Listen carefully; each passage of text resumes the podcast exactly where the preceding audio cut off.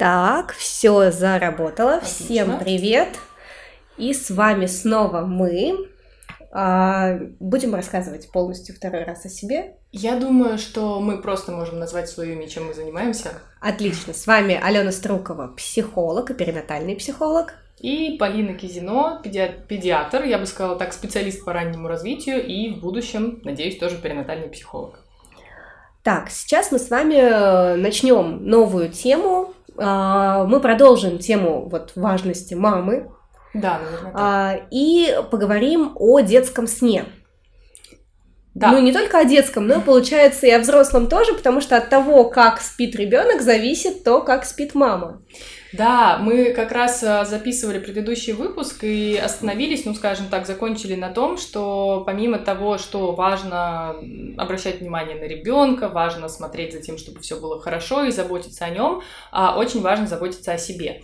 И по факту мы, а, опять же, за кадром так с Аленой сейчас обсуждали, я просто сегодня тоже там слушала сомнолога, и вообще, в принципе, я занимаюсь, мне кажется, что в моей работе 80%, если не больше, запросов это проблемы со сном ребенка. И только сегодня до меня э, дошло, скажем так, я осознала такую мысль, что мы действительно мы уделяем очень много времени, очень много внимания сну ребенка, его проблемам и прочим, прочим, прочим.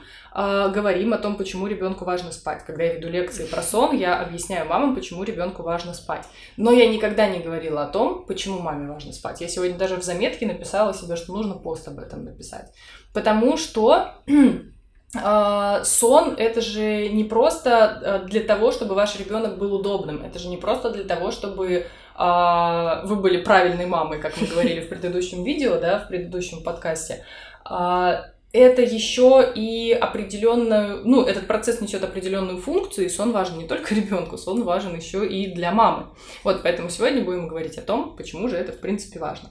Uh-huh. А, собственно, не знаю, мне продолжить, наверное, тогда основную Ну, мысль. наверное, да, основную мысль тебе, потому что ко мне как бы особо не приходят мамы с проблемами со сном, а, потому что, во-первых, есть отдельная специальность, там, mm-hmm. консультанты по сну, плюс это такой более медицинский вопрос, и даже когда ко мне приходили мамы, я одно время вела колонку, отвечала на вопросы, mm-hmm. как раз вот для молодых родителей, а, я тоже всегда как-то вот перенаправляла, потому что ну, понятное дело, что вот нужен режим некий, понятное дело, что нужно, ну, как-то там это все налаживать, но э, каких-то конкретных рекомендаций я, наверное, mm-hmm. не совсем компетентна дать, поскольку э, все, что я делала со своим ребенком, это было больше по наитию. Вот как я рассказывала в прошлом подкасте, то есть вот у меня ребенок спал на руках, и я поняла, что э, лучше спящий ребенок, чем не спящий ребенок, я ему разрешала спать на руках. То есть э, одно время у моего мужа была святая уверенность, что ребенок должен спать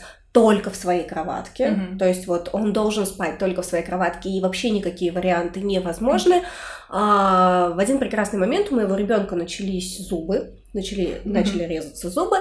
А, я как бы две ночи потанцевала вокруг его кроватки, mm-hmm. потом я говорю, смотри, а, убеждение, то, что ребенок должен спать в кроватке, оно твое, не mm-hmm. мое. Я считаю, что если он поспит с нами, мир не обрушится mm-hmm. мне на голову.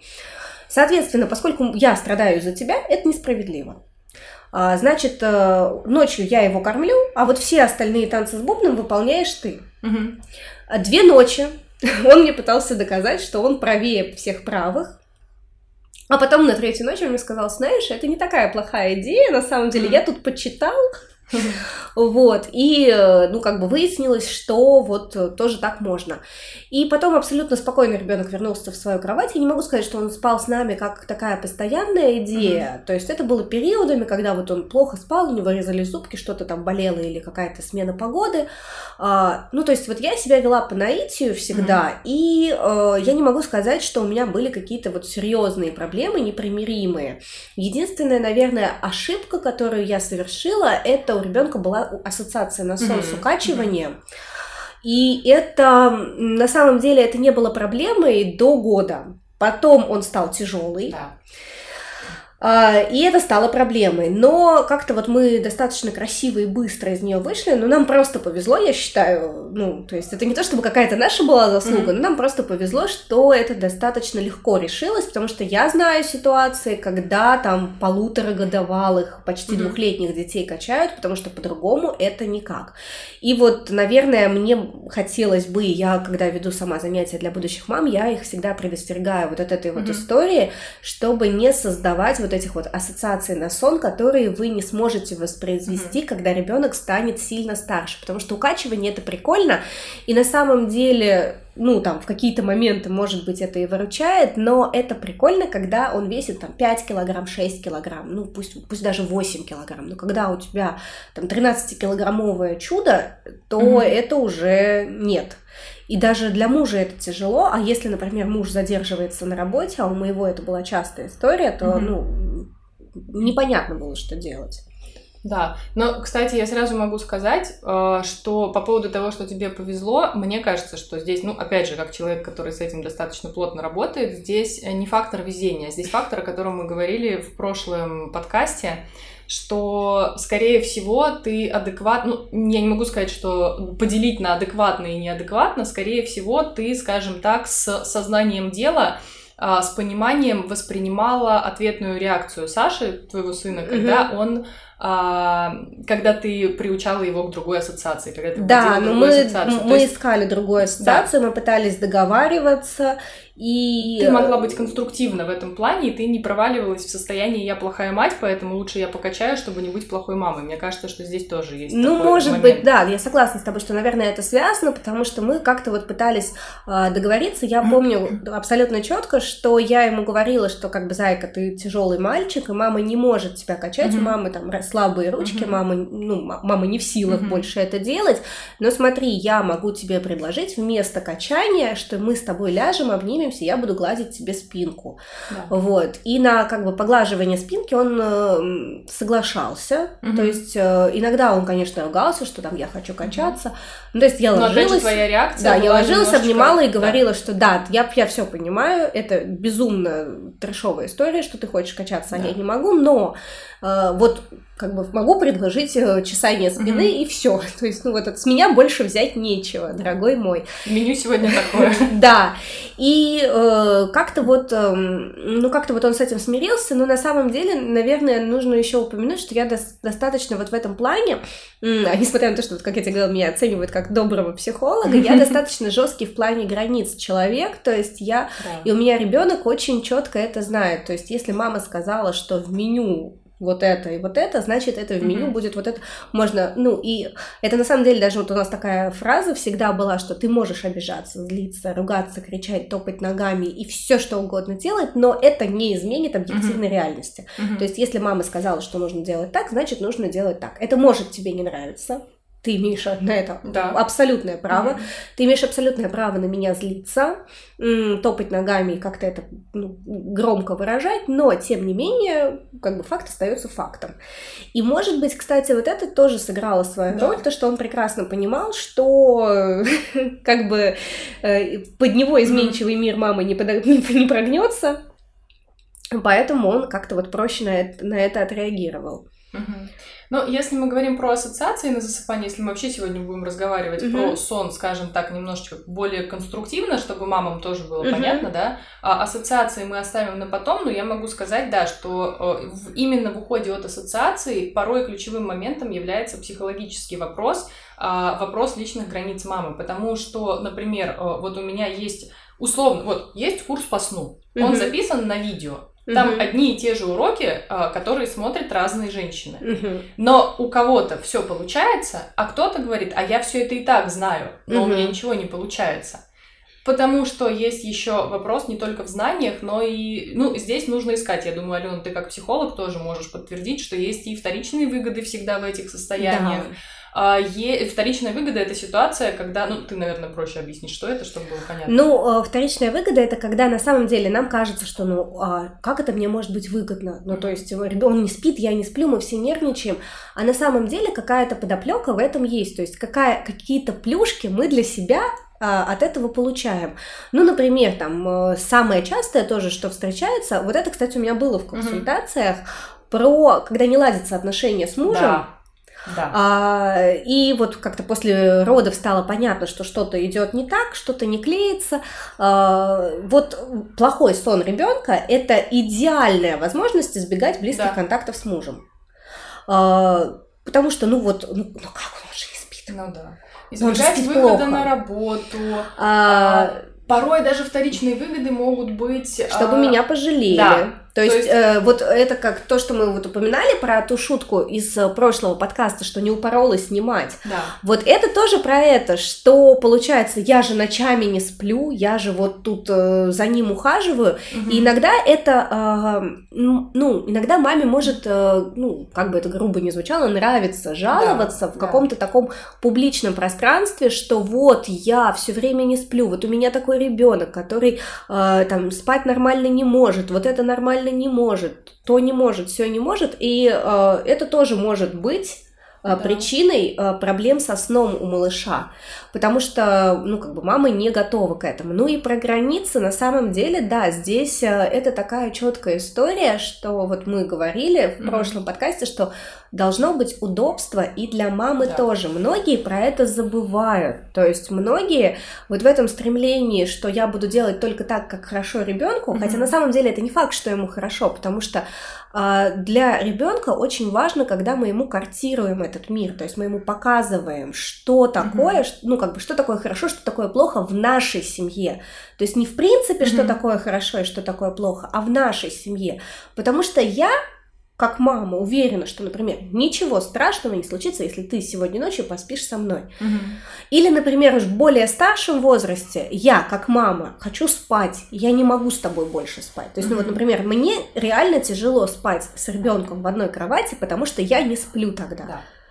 Я не сплю от слова совсем. И вот э, буквально недавно мы ездили к моим родителям, ну где-то полгода назад, наверное, и мы спали в одной комнате на одной кровати, ну потому mm-hmm. что вот у меня у родителей так устроено, по-другому там не поспишь. Спали ли вы? А, ребенок спал, я не спала практически вот все да. всю ту неделю, которую мы там были, я практически нормально не спала, потому что я не могу расслабиться, я слышу, как он двигается, mm-hmm. я слышу, как он дышит, я вот это вот все слышу, и то есть я постоянно у меня э, на готове. Да, у меня очень mm-hmm. чуткий сон там, ну как бы да. очень, когда я сплю рядом с ребенком, у меня сон очень чуткий. Если я сплю там вместе с мужем, я могу как бы уходить в очень очень глубокий сон и абсолютно нормально высыпаться. То есть это такие особенности, далеко не у всех так бывает, то есть кто-то может себя комфортно чувствовать. Да. Вот в этих ситуациях мы можем вспомнить, например, я как человек, который любит те же индийские сериалы, mm-hmm. там можно увидеть, что дети могут спать с родителями там до, достаточно взрослого возраста, потому что они живут в каких-то крохотных mm-hmm. лачужечках, а, и там просто по-другому невозможно. И, ну, как бы мама при этом себя комфортно mm-hmm. чувствует, потому что она, видимо, привыкла и смирилась, ну, что у нее, да, да, нет вариантов. А, если вы себя комфортно чувствуете во сне с ребенком, значит ок. Если нет, значит нужно попробовать поискать варианты, ну, например, приставная кроватка, да. если, например, он не спит по-другому. Только здесь есть одна ловушка. Действительно ли вам комфортно спать с ребенком. Потому mm-hmm. что, опять же, часто бывает так, что мама говорит о том, что да, мне комфортно, мне нормально. А, но, например, она, ну, тут тоже хитросплетения всякие, она вроде бы со стороны услышала, что нужно уходить от ассоциации, вроде ей это нормально, она-то хорошая мать, потому что она же услышала где-то, наверное, опять же, в другом месте, что хорошая мама спит с ребенком, Потому что, как я слышала где-то, что ребенок анатомически так устроен, что он как раз помещается ровно в то положение между коленями и не знаю, чем еще мамы, когда мама лежит на боку. И это вот специально то место, в которое ребенка можно положить. Ну, это вообще классная очень история. Но сейчас не об этом. А, ситуация такая... Э, так, потеряла мысль. А, а, и ситуация такова, что вроде бы она услышала, что нужно уйти от этой ассоциации, она даже не от ассоциации больше, а именно от формата сна, да, от условий mm-hmm. для сна, когда ребенок спит а, с ней. И она поняла, что она выспалась первый раз за год. То есть может быть такое, что вам кажется, что э, вам нормально и вам все удобно, но опять же нужно нем, немножко в себе покопаться. Не то, что я призываю вас сомневаться в себе, но э, важно просто всегда честно себе признаваться в том, когда вам комфортно, а когда вам некомфортно. Да, это слушать то, что, себя. Да, слушать себя, и этому тоже нужно учиться. Но это, смотри, то, что мы вот как раз говорили в прошлый раз, что когда там мама что-то делает для ребенка из страха, она часто это делает для себя. Да. Здесь наоборот, немножечко, что она ей кажется, что вроде бы она это делает для себя, а на самом деле она просто не видит, ну, что она, что ей это не так уж и комфортно, не так уж нравится, не так уж и удобно, mm-hmm. но тем не менее, да, она где-то услышала, она где-то прочла, она, ну, как-то вот столкнулась с этой информацией и ну, начинает вот этому всему следовать. И что вот э, еще, наверное, такой важный вопрос, а как вот, что бы, как, как быть Угу. Как ты считаешь, э, если вот все-таки все что-то пошло не так, угу. потому что у меня, например, когда я сталкивалась с такой ситуацией, многие, ну все, у меня уже все не так, и что, что я теперь могу сделать? Вот э, как ты думаешь? Да, есть действительно такая история, плюс еще она усугубляется и подписывается рассказами разных людей, мам, бабушек или подружек, которые говорили еще в беременность, вот высыпайся, пока можешь, потом в три года только начнешь спать, и все это складывается в такую картинку, как будто, ну, условно, как бы, ну, да, ну вот у меня такой ребенок, mm-hmm. и вообще, ну вот как бы все. А, на самом деле здесь важно понимать, что, видишь, мы немножко ушли, ушли с тобой в формат именно ассоциаций на засыпание, mm-hmm. Да, а, здесь вообще, если говорить про сон, а, я думаю, что можно записать 10 часов а, аудио и видео, и мы не разберем до конца этот вопрос. Но здесь нужно понимать, что есть несколько, скажем так, уровней проблем в mm-hmm. контексте сна. Первый уровень проблем, который решить вообще достаточно легко, а, это самая основа. Во-первых, его достаточно легко решить, а во-вторых, решая все другие проблемы, мы начинаем именно с этого вопроса, потому что mm-hmm. без него невозможно прийти ни к чему. Это режим.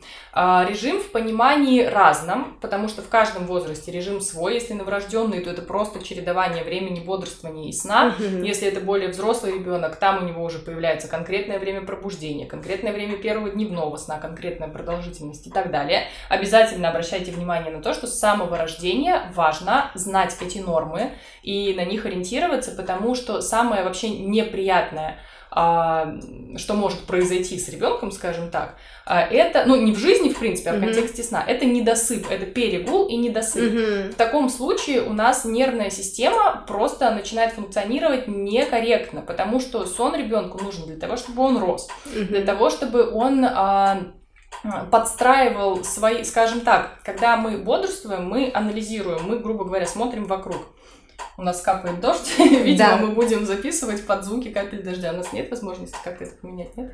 Я боюсь, что нет. А, это а, все, уже перестал. метроном. Понятно. Ну, друзья, мы надеемся, что это, этот звук капающего дождя не будет очень сильно вас отвлекать от нашей мысли. Мы по по попробуем его почистить. Ну, да? да, надеюсь, что у нас потом удастся чуть-чуть это скрасить. Да. А, так вот, а, если мы говорим про сон, вот мы, когда бодрствуем, мы направлены, грубо говоря, вовне. Угу. Когда мы спим, мы направлены внутрь. Наш мозг начинает раскладывать информацию. Точнее, нет, сначала он начинает вообще-то заботиться о том, чтобы наши органы и системы работали нормально. Почему это важно? Также и для мам, да? То есть он важен не только для ребенка, он важен для любого человека, в том числе и для mm-hmm. мамы тоже. Это ненормально, когда мама не высыпается.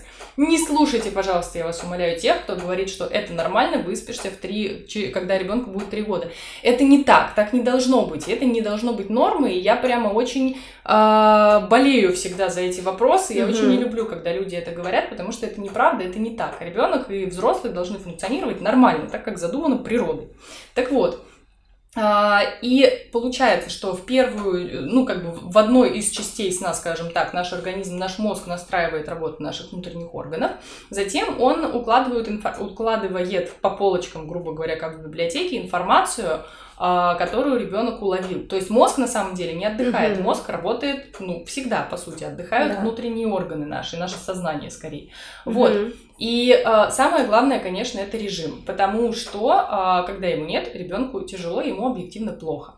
Э, и настроить его достаточно легко. Опять же, мы должны посмотреть на нормы малыша. Чем младше ребенок, тем менее строги эти нормы, и просто подстроить его. Но опять же, здесь мы должны понимать, что табличка с нормами нам должна э, дана не для того, чтобы мы подстроили ребенка под эти нормы. Мгм. Она нам говорит, что может быть не так, если у ребенка что-то не так. То есть у нас изначально есть ребенок.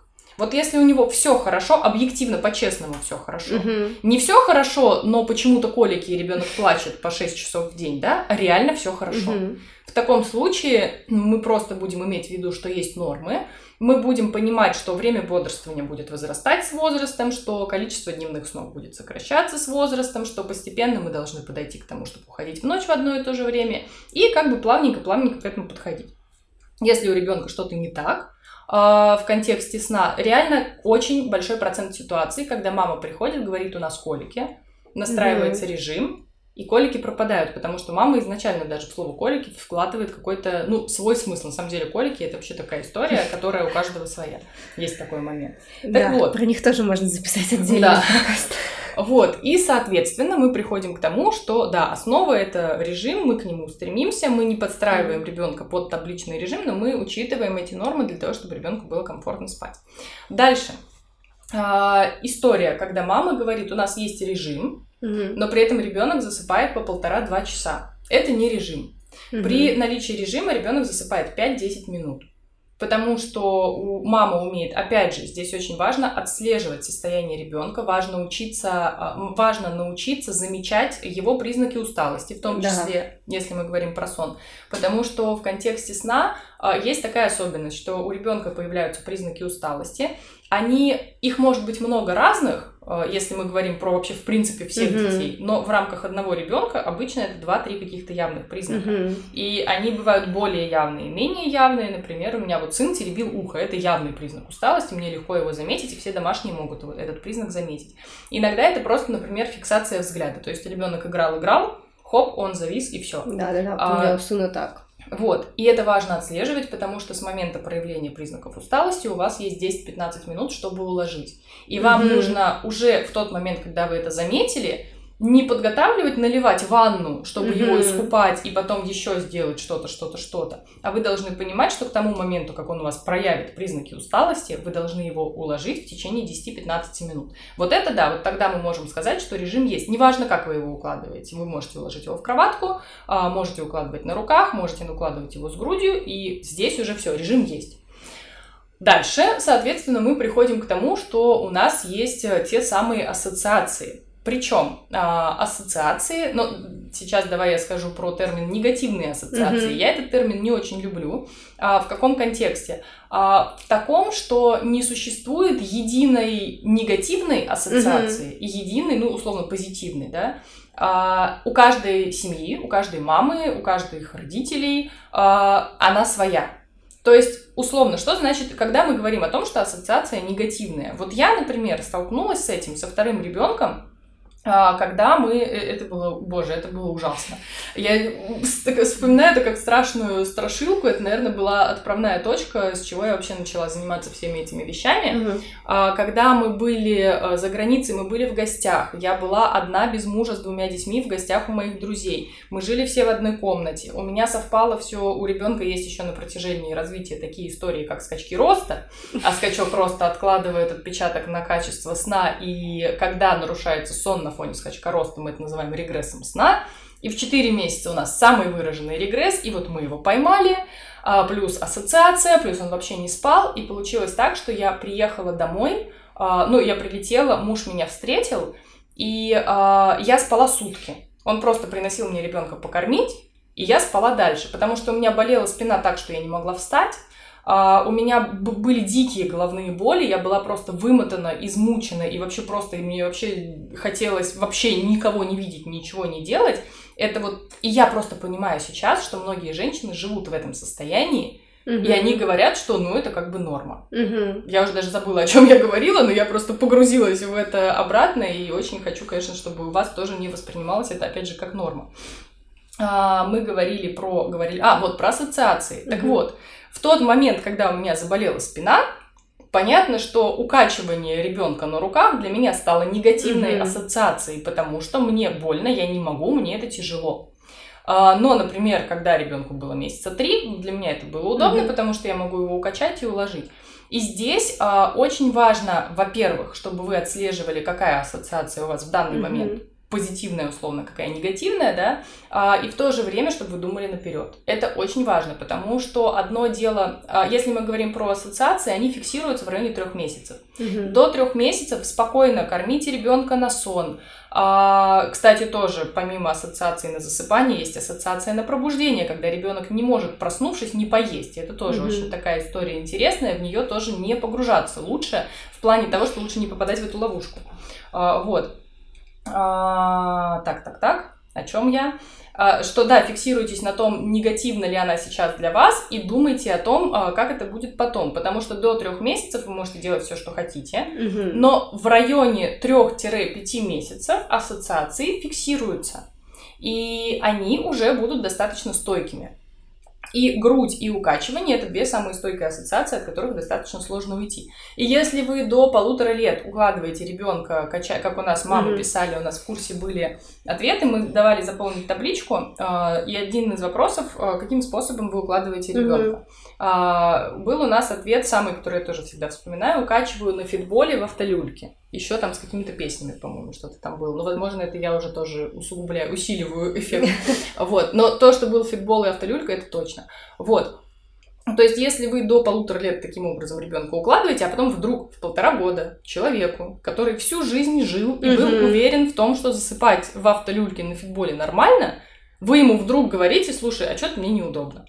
Это, а, во-первых, тоже есть мамы, которые думают, что возможно найти какой-то метод для того, чтобы вот в такой ситуации сказать ребенку, что теперь вот так, и ребенок с распростертыми объятиями скажет, вау, Кстати, да, я класс! Хочу э, про границы, на самом деле, мы когда обсуждаем тему границы, это тоже вот тесно связано с этим.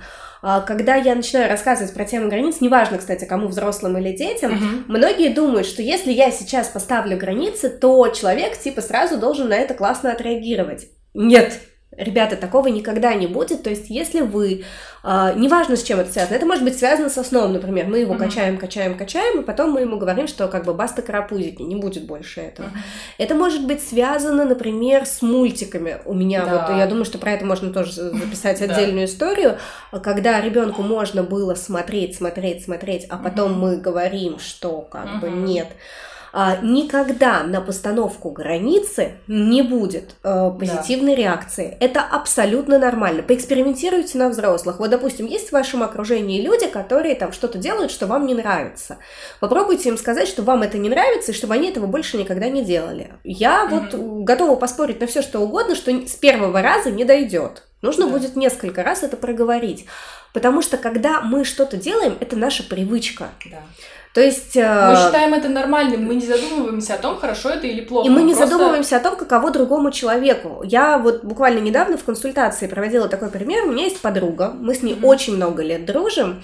Uh, и у нее был такой период, когда она выбрала какую-то такую вариацию моего имени. Я даже сейчас уже не вспомню, это было лет 10 назад. Меня эта uh-huh. вариация бесила просто до зеленых чертей. Она мне не нравилась. Мне было некомфортно абсолютно вот с этой вариацией. Я ей об этом сказала. Она вообще на меня сделала вот такие глаза, типа, серьезно? Я говорю, да, серьезно, вообще раздражает, просто страшно. И где-то неделя у нас ушла на то, чтобы она перестала меня называть именно так.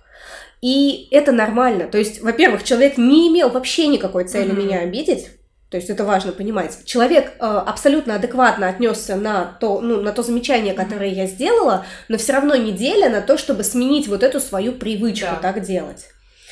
А, собственно, у детей, которых вся жизнь была эти полтора да. года, то есть, понимаете, да, вся жизнь это да. полтора года, то есть э, резко небо, взять... Небо было голубым, и вы вдруг его делаете зеленым. Но как бы если в вашей жизни так произойдет, да. наверное, вы будете как минимум немножко дезориентированы, мягко говоря.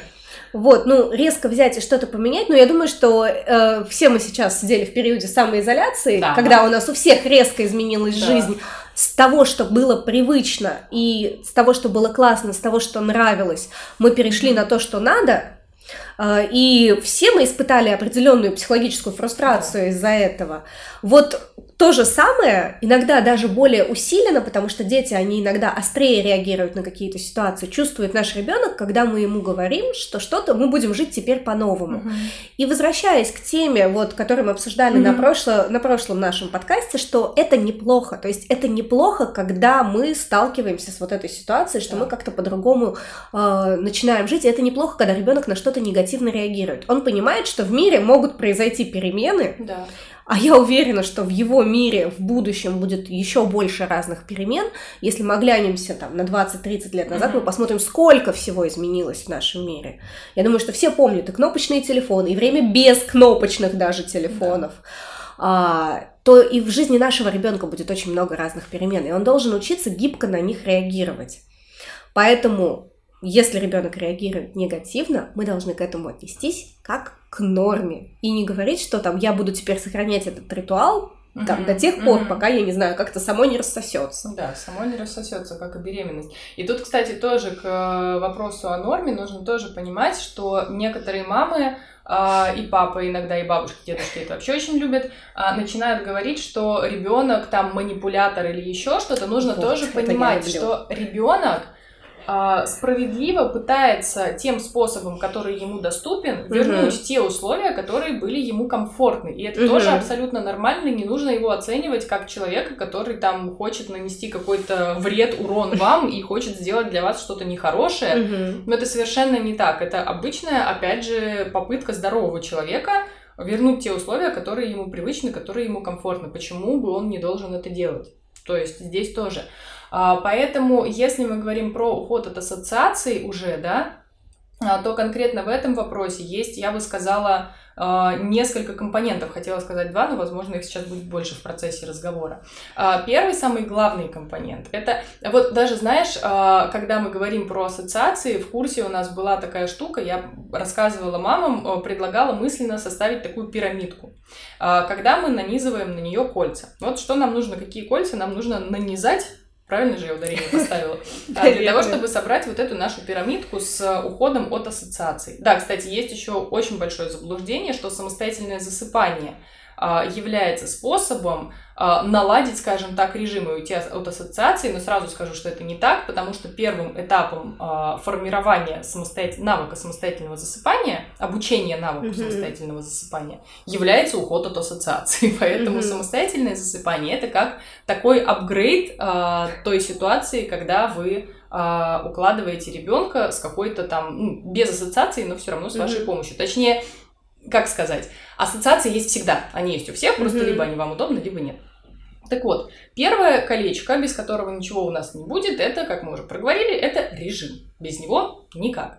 А, второе колечко – это а, условия комфортные для сна, потому mm-hmm. что для того, чтобы ребенок спал хорошо и высыпался хорошо, мало заснуть, нужно еще спать в, ком- в комфорте. Но сюда идут нормальная влажность, а, не очень жаркая температура, а, не та, в которой мы сейчас сидим, а, вот, а, не, а, что еще, ну, темно, темнота, скорее всего, понадобится, да, то есть это, ну, вот три кита, скажем так, и, возможно, еще белый шум. Белый шум это мы относим именно к условиям для сна, потому что если ребенок с ним заснул, то мы его оставляем. А дальше следующее условие у нас, следующее колечко наше, это ритуалы. На сон ритуалы и ассоциации это немножко mm-hmm. разные вещи. Ассоциация это то, с чем непосредственно ребенок уходит в сон. А ритуал это то, что предшествует уходу mm-hmm. в сон. Ритуалы должны быть короткими, одинаковыми всегда, и они должны как бы расслаблять малыша и настраивать его на то, что сейчас мы будем засыпать.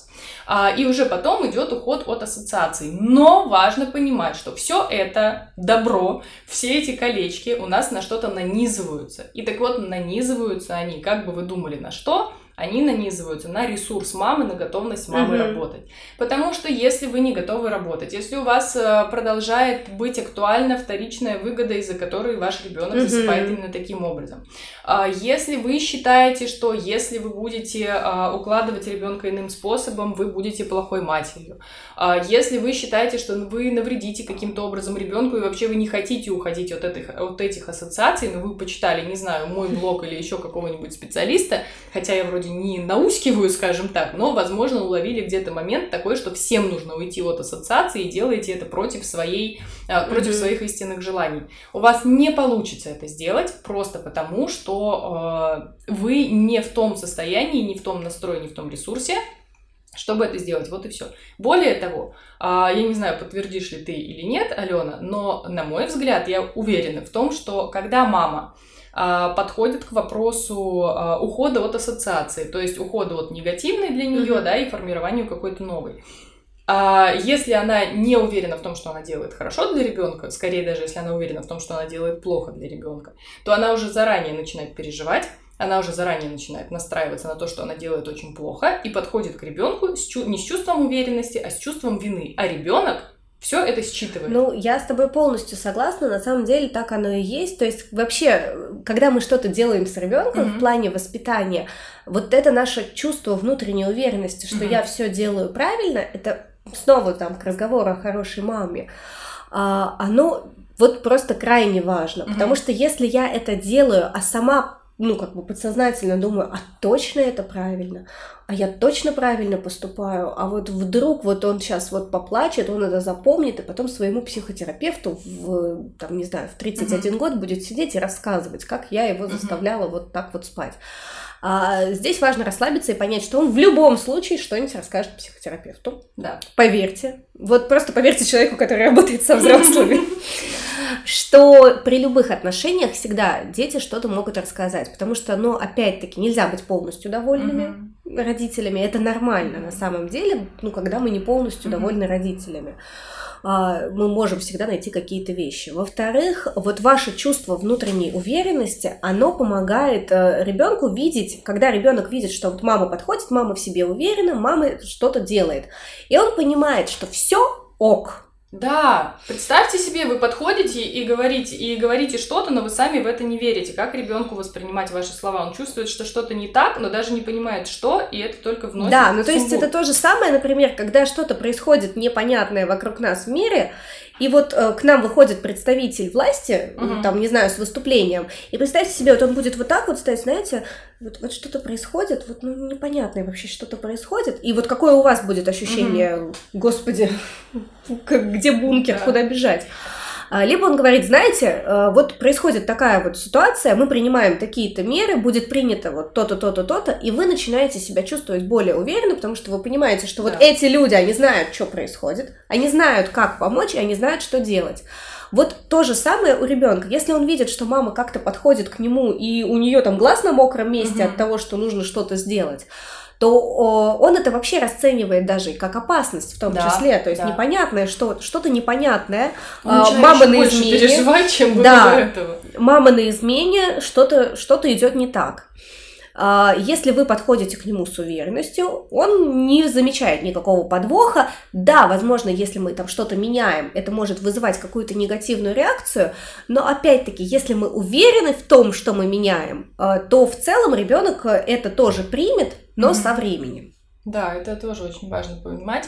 И а, я тоже, кстати, начиная, по-моему, где-то в районе 6 месяцев у ребенка даже появляется такая опция, скажем так, как так называемый эффективный ключ, когда ребенок смотрит на маму mm-hmm. в какой-то непонятной ситуации и оценивая да, то, да, как да. мама себя ведет, э, грубо говоря, принимает решение, переживать ему сейчас или нет. То есть все ли нормально или нет. И в этом плане, когда вы сами не уверены, но вы только делаете на самом деле но хуже. вот если вы не видите это в таком маленьком возрасте, вы можете это заметить у детей, которые уже ходят на площадке. Обратите внимание, когда детки падают, э, да. они потом смотрят на маму. И если вы в этот момент уже бежите, Васенька, бедненький, ты упал, как же тебе жить-то, вот что же делать там, где мои там все э, антисептики, которые я принесла с собой на площадку, то ребенок сразу начинает плакать. Если мама реагирует, э, ты упал, ну давай мы встанем, ты отряхнешься и пойдешь дальше mm-hmm. играть, то ребенок не начинает плакать. Да. То он как бы видит, что мама спокойна, ну упал и упал. А, и он для себя принимает решение, переживать или не переживать. На самом деле эта история работает всегда. Просто вот здесь это очень хорошо видно. Когда он меньше, это хуже видно, но эмоциональное состояние мамы и уверенность мамы в себе очень влияет на то, как будет, ну, как, будет реагировать ребенок. Да, поэтому здесь принципе, я думаю, что в контексте нашей темы я хотела бы сказать заключительный угу. э, момент, на который обязательно нужно обратить внимание, потому что мы сегодня обсудили, как влияют те или иные условия на сон ребенка, про ассоциации поговорили, про э, режим и прочие моменты. Э, самое главное, э, что если вы понимаете, что вам нужно решать вопрос, Угу. Но если вы не уверены в том, что вы справитесь, вот лучше не начинать до тех пор, пока вы не будете уверены, э, чем начать и пойти назад. Потому что э, когда вот опять же ребенок оказывается в той ситуации, когда вот он переживает, он испытывает определенные, ну опять же определенные переживания по поводу того, что меняются условия, а, он пытается вернуть эти условия, и при этом у него не получается, да, и если в какой-то момент у него получается вернуть те условия для засыпания криком или еще какими-то вещами, у него, а, особенно если это происходит несколько раз, может закрепиться именно вот такой паттерн поведения, когда угу. для того, чтобы получить желаемое, я должен поплакать. Это может быть в контексте конкретно ассоциации, это может быть в контексте вот тех самых красочных истерик в магазине с валянием на полу, да, может перейти на какие-то другие сферы, но важно понимать, что лучше не сделать вообще ничего, чем начать действовать и потом дать заднюю так очень достаточно явно, да, то есть, опять же, если мы говорим про сон, здесь очень много маленьких таких нюансов, которые очень важны. Например, в период регрессов сна, в период, да, скачков роста, а, мы можем прибегать больше к дополнительной, скажем так, mm-hmm. помощи. Но это все равно не говорит о том, что нужно погрязнуть обратно вот в тех ассоциациях, от которых вы так долго уходили. Поэтому здесь вот очень важно, да, ваш настрой — это то, что первично, ну и, конечно, наверное, поддержка родных, да, угу. потому что если тебя не понимают, это достаточно сложно. Я, кстати, часто сталкиваюсь с э, ситуациями, когда мама хочет решить вопрос, но папа считает, что это все ерунда. У меня порой мама даже приходит и тайком а, приходит на консультацию, просит прерваться там в тот момент, когда папа приходит, и, ну, то есть мама понимает, что ей все не справится, а от папы, к сожалению, поддержки нет. Но это на самом деле, да, большая проблема, когда нет поддержки от окружения, но я хочу сказать, наверное, для придачи вот больше решимости mm-hmm. и тоже, чтобы подвести итог, вот то, с чего ты начала, что сон очень важен для мамы да. тоже.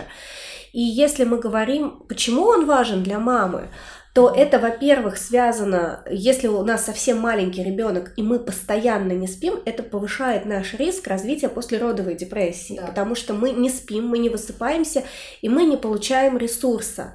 И здесь это особенно риск высок, если, например, у вас нет помощи в виде бабушек или дедушек, mm-hmm. у вас нет возможности нанять няню, у вас э, работающий муж, который очень много работает и там поздно приходит, соответственно, здесь сон вообще тогда становится вашей первостепеннейшей да. задачей, я считаю, и меня никто никогда в этом не переубедит, и я полностью поддерживаю Полину в том, что это не норма, когда вы месяц, два, три, год нормально не спите, потому что это повышает риски других аффективных расстройств, то есть вы становитесь более, становитесь более раздраженные, угу. у вас повышается риск послеродовой депрессии. Если вы избегаете послеродовой депрессии, то у вас, например, может быть такое, как синдром синдром выгорания, эмоционального, mm-hmm. материнского выгорания, потому что на воспитание и развитие ребенка требуется большой ресурс. Да, вы же постоянно делитесь своим ресурсом с малышом. Малыш черпает ресурс из вас, и из пустой бочки очень трудно зачерпнуть воду, потому что ее там просто нет. Но для того, чтобы ее нужно, можно было зачерпнуть, ее нужно наполнить.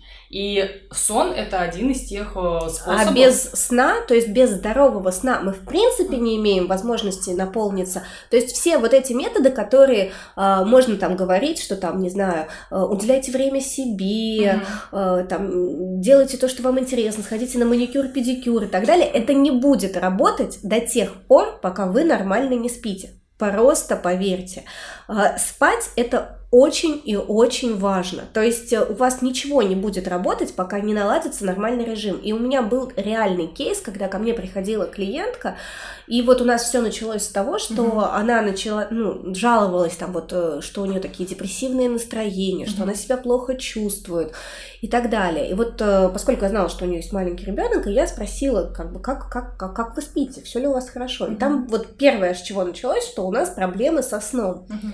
И я сказала, что э, нужно тебе больше спать. То есть, если не спать, то все, что мы с тобой делаем, будет абсолютно да. бессмысленно. То есть мы можем сколько угодно работать там с убеждениями, с вот э, какими-то вот этими вещами, с настроением, с эмоциями и так далее, но пока нет ресурса, угу то есть э, это все будет бессмысленно. Но там была проблема и гораздо легче, то есть там не столько было с режимом, сколько мама сама не спала, то есть она а, укладывала ребенка, там, э, да, не, укладывала ребенка, потом сидела в смартфоне, а, еще какие-то такие вещи делала, или. Ну, днем там работала, пока ребенок спит. Это, кстати, тоже, мне кажется, происходит от того, что мама считает, что все время она должна получить, э, посвятить исключительно ребенку, и в тот момент, когда ребенок ложится спать, включается такой момент, что опа, наконец-то мое время. Да, но там иногда бывает, что это не совсем мое время, то есть это время стирки, уборки и глажки. А, ну да. Потому что я же должна, конечно. Да, да. то есть там э, такая история, что, и это тоже очень часто встречается, что я не могу спать. Если у вас, например, ребенок просыпается ночью, и вы недостаточно высыпаетесь, я всегда говорю, спите днем. Да. И вот здесь начинается э, вот эта вот война, потому что, а как я буду спать днем? Я же должна, и там список того, чего я должна, и я всегда рассказываю, что пельмени вполне себе еда, а, что... И вообще ди- диета на грудном вскармливании это миф в копилочку сюда Да-да-да, что как бы муж тоже человек, и он тоже умеет готовить. Я уверена, он, у него получится, если вы ему дадите четкие ТЗ. Если муж не умеет готовить, то есть Яндекс Еда и Delivery Club. А, в общем, варианты есть всегда. И лучше, может быть, в какой-то момент питаться полуфабрикатами, но высыпаться. Да. Чем э, вы э, будете, не знаю, там у вас будет э, первое, второе компот, но тем не менее вы будете просто как выжатый лимон. Кому этот выжатый лимон нужен? Да. И здесь не в плане, что вы не нужны, пока вы не в ресурсе, а в плане того, что, во-первых, вам нечем поделиться с ребенком, и вы можете именно на него и срываться, и вот все вот эти вещи. Mm-hmm. Вам сложнее налаживать отношения с мужем, если у нас есть во сне там тоже вторичная выгода отношений с мужем. А как налаживать отношения с мужем, если я постоянно чувствую, что я задолбалась, я устала, я больше не могу. А, поэтому спать нужно обязательно. И вот если сон у вас проблема, то я полностью поддерживаю Полину, что не слушайте никого, что там э, надо было в беременность высыпаться, что ему настанет три года, и ты выспишься. А, работайте над тем, чтобы высыпаться здесь и сейчас.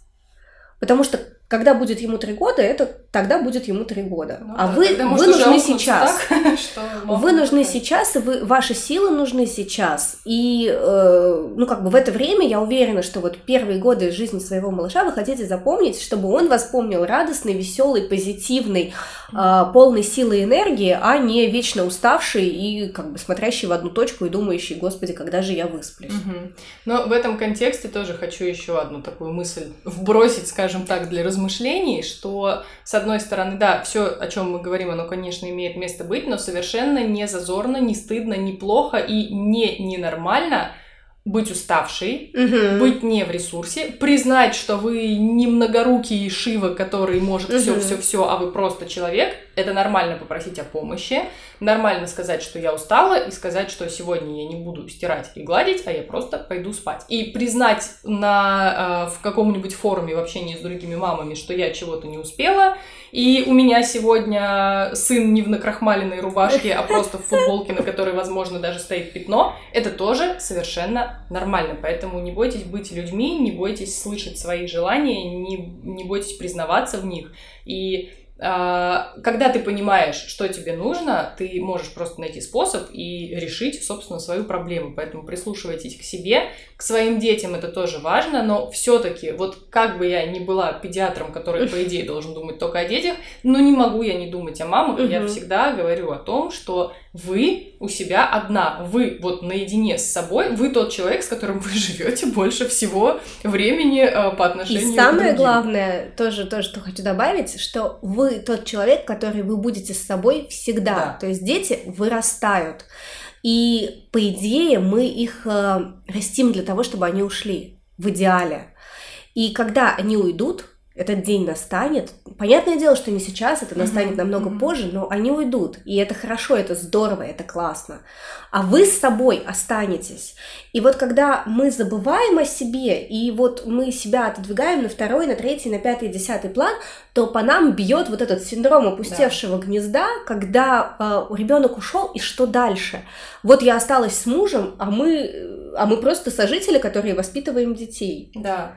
И вот чтобы этого не было, а, я полностью поддерживаю Полину в том, что нужно обязательно не забывать о себе и обращать внимание на себя, на свои чувства, на свои желания, чтобы вот потом вам с собой было интересно, чтобы да. вы не третировали ребенка на, на тему, а когда внуки, а когда внуки, а привези мне внуков. Да, и так потому далее. что ты ничего не умеешь, по сути, кроме да. воспитания детей. Условно. И потому что ты ничего больше не знаешь, кроме того, как э, заниматься с детьми. Это неплохо заниматься детьми, да. но э, быть чуть-чуть больше, чем мамой, это, поверьте, полезно будет и вам, и вашим детям. Я, кстати, тоже, вот ты сейчас сказала, могу люблю приводить всегда примеры из своей жизни, могу сказать, что, ну, в прошлом подкасте мы говорили о том, что у меня как раз, когда родилась первая дочь, у меня больше было вот такое отношение, mm-hmm. что я должна быть идеальной, я должна там вот везде-везде рядышком. И э, потом, спустя четыре с половиной года, родился мой сын, и у меня был уже взгляд совершенно другой. И я могу сказать, что сейчас вот моей дочери семь, сыну скоро будет три, и мой, мой сын гораздо комфортнее, легче и адекватнее воспринимает ситуации, когда я уезжаю на работу, когда я работаю там в комнате в своей, а, когда mm-hmm. я ему говорю, что сейчас нужно подождать, чем моя дочь, которая сейчас только учится и сталкивается с тем, что оказывается мама не всегда с ней рядом. Mm-hmm. И оказывается, ей тоже нужно учиться. Я для меня открытием было, что ей тоже нужно учиться проводить время наедине с собой угу. и быть э, занятой какими-то своими делами, самой придумывать, чем ей заняться, самой заняться этими делами. То есть это действительно, ну это прямо такой контраст, такая разница, которая, ну, видимо, я ее должна была получить для своего какого-то профессионального роста, да, потому что это угу. то, что я э, заметила в себе, ну и я просто понимаю, насколько это важно, чтобы мама не была только мамой и не воспитывала дальше вот это вот поколение только мамы, когда мы вот только мама, мама, мама, и весь вот этот вот наш род, мы только мамы. Я и думаю, вот что нам надо про это, да, сделать отдельный подкаст, Наверное, потому да. что это такая, мне кажется, очень актуальная тема, и мне прям даже много есть чего рассказать, но, но мы что мы хотели делать короткие подкасты. Да, поэтому... Вот, поэтому думаю, что если будут какие-то вопросы, мы на них ответим в комментариях, и нам очень-очень-очень важна обратная связь. Да, пишите, о чем вы хотите послушать, э, пишите, что вы хотели бы обсудить. Возможно, кстати, сейчас у меня такая родилась мысль, возможно, если у вас будет, будут какие-то там кейсы, истории, вот какой-то конкретный вопрос, а, если он будет интересный и достаточно, а, как сказать, популярным, а можем, да, разобрать такой вопрос, почему бы нет. Вот, поэтому спасибо вам большое за внимание. Я надеюсь, что вам откликнулось то, о чем мы сегодня поговорили. Ну и до скорых встреч. Да, всем пока.